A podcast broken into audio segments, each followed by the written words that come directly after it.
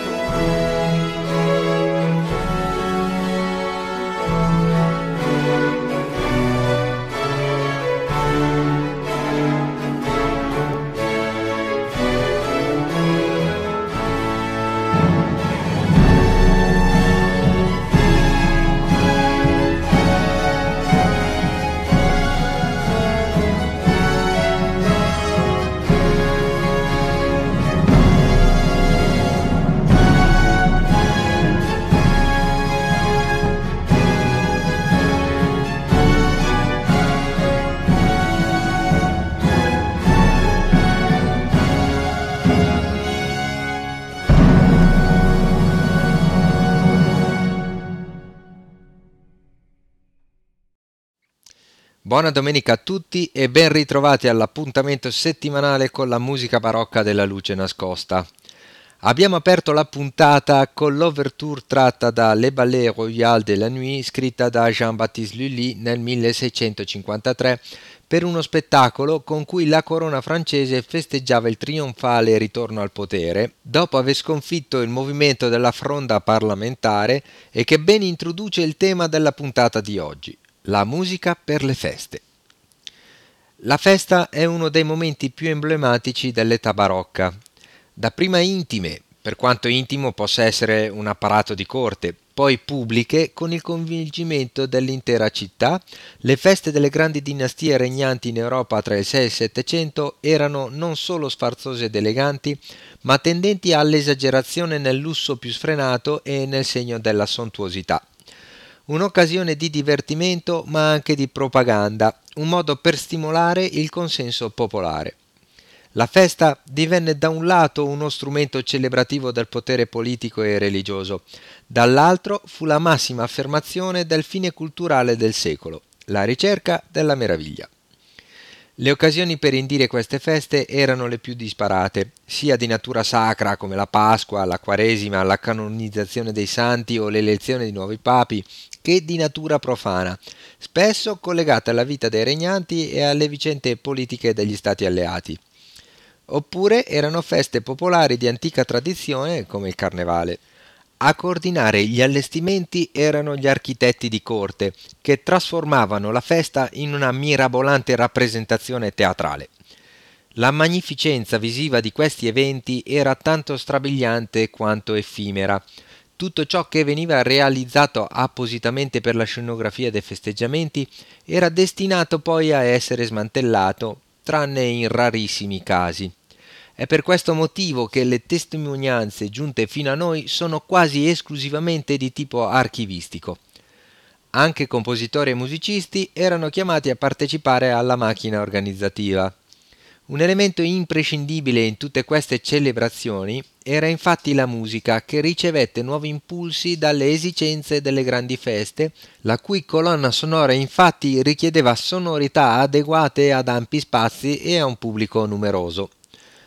A questo scopo nacquero organici orchestrali che contavano un gran numero di elementi e i più grandi maestri del barocco si cimentarono nella produzione di un repertorio nuovo, studiato appositamente per i singoli eventi, come per esempio le musiche sull'acqua di Telemann, di cui ascoltiamo Bourrée, Lourdes e Gavotta, rispettivamente intitolate Il risveglio di Teti, Nettuno innamorato e Le Naiadi giocano.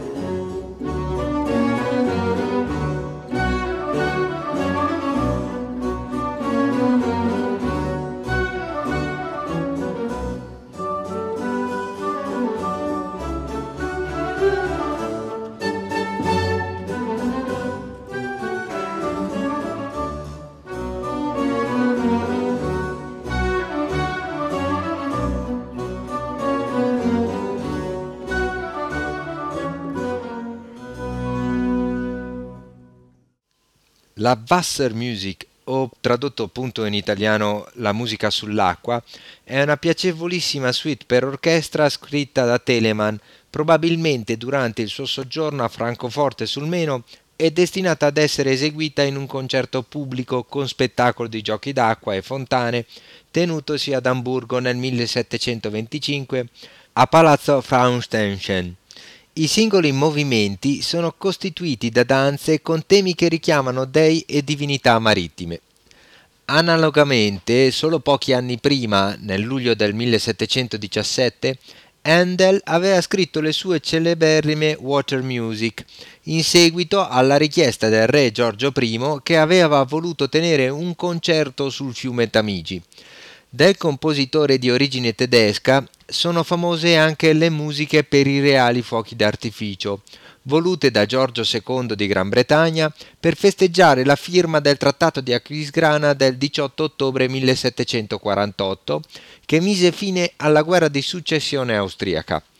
Il re non badò a spese e volle che si celebrasse l'avvenimento con grandi festeggiamenti e fuochi d'artificio. Dalla suite orchestrale handeliana ascoltiamo l'allegro intitolato La Réjouissance.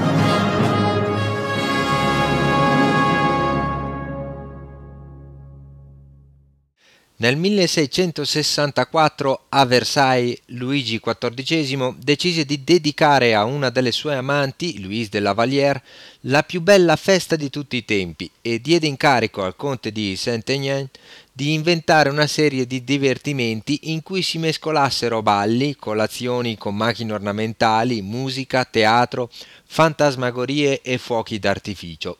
Il giovane conte prese a soggetto il soggiorno di Ruggero nell'isola della maga Alcina, tratto dall'Orlando furioso di Ariosto, e mise in piedi una straordinaria festa che intitolò I piaceri dell'isola incantata. Molière, Lully e Benserade collaborarono a questi spettacoli. La grande festa durò sei giorni in cui si susseguirono una sfilata equestre, spettacoli teatrali, banchetti, danze, giostre, serenate. Nel primo giorno di festeggiamenti, giunta la notte, si ascoltò un piacevole concerto in cui sfilarono le quattro stagioni mentre veniva suonata la danza delle dodici ore e dei dodici segni zodiacali. In seguito apparve Molière che interpretava il dio Pan seguito da Diana, accompagnata da una piacevolissima armonia di flauti e di musette. Infine trentasei violini apparvero dietro su un piccolo teatro e suonarono con i flauti un ultimo rondò dedicato alla tavola del re.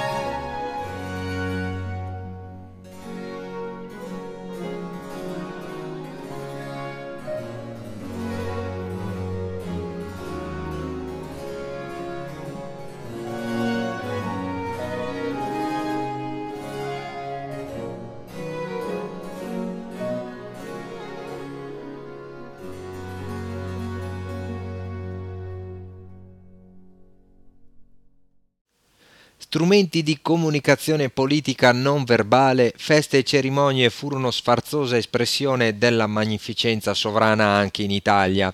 Per esempio nella corte di Napoli di Carlo Borbone, dove in particolare i cicli festivi organizzati per celebrare la nascita degli infanti tra la prima e la seconda metà del Settecento ebbero una particolare valenza simbolica e politica. Articolate in diverse fasi, tali manifestazioni, pressoché prive di precedenti modelli locali di riferimento, definirono uno specifico cerimoniale basato su un saldo intreccio tra linguaggi sacri e profani. Anche i Savoia compresero la potenza delle feste magnificenti e le portarono dal chiuso della corte nell'intera città. Bastava una nascita, un battesimo, un matrimonio, un funerale, anche una semplice guarigione. Ogni occasione dinastica era buona per mettere in moto una possente macchina organizzativa ed economica. La città disponeva di elargizione di viveri e denari per accrescere la partecipazione popolare, come se giochi pirotecnici e balletti potessero distrarre i cittadini dalle loro quotidiane miserie.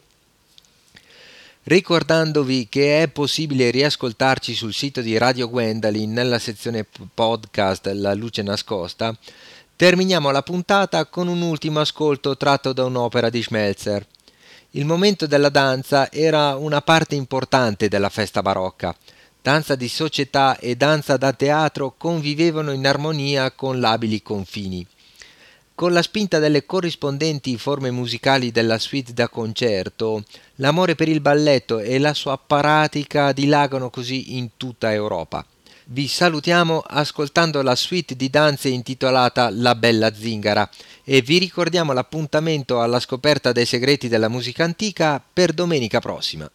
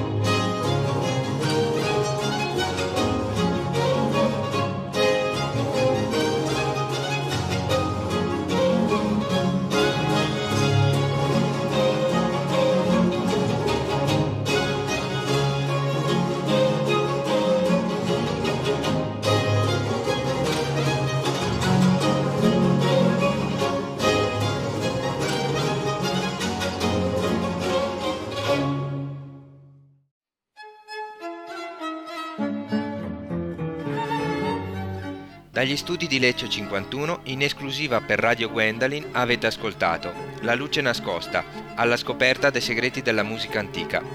In studio Tony Spinetta della Chiave, redazione ed editing Madame Sibilla. Si ringraziano mister Henry e Radio Gwendalin. Alla prossima puntata!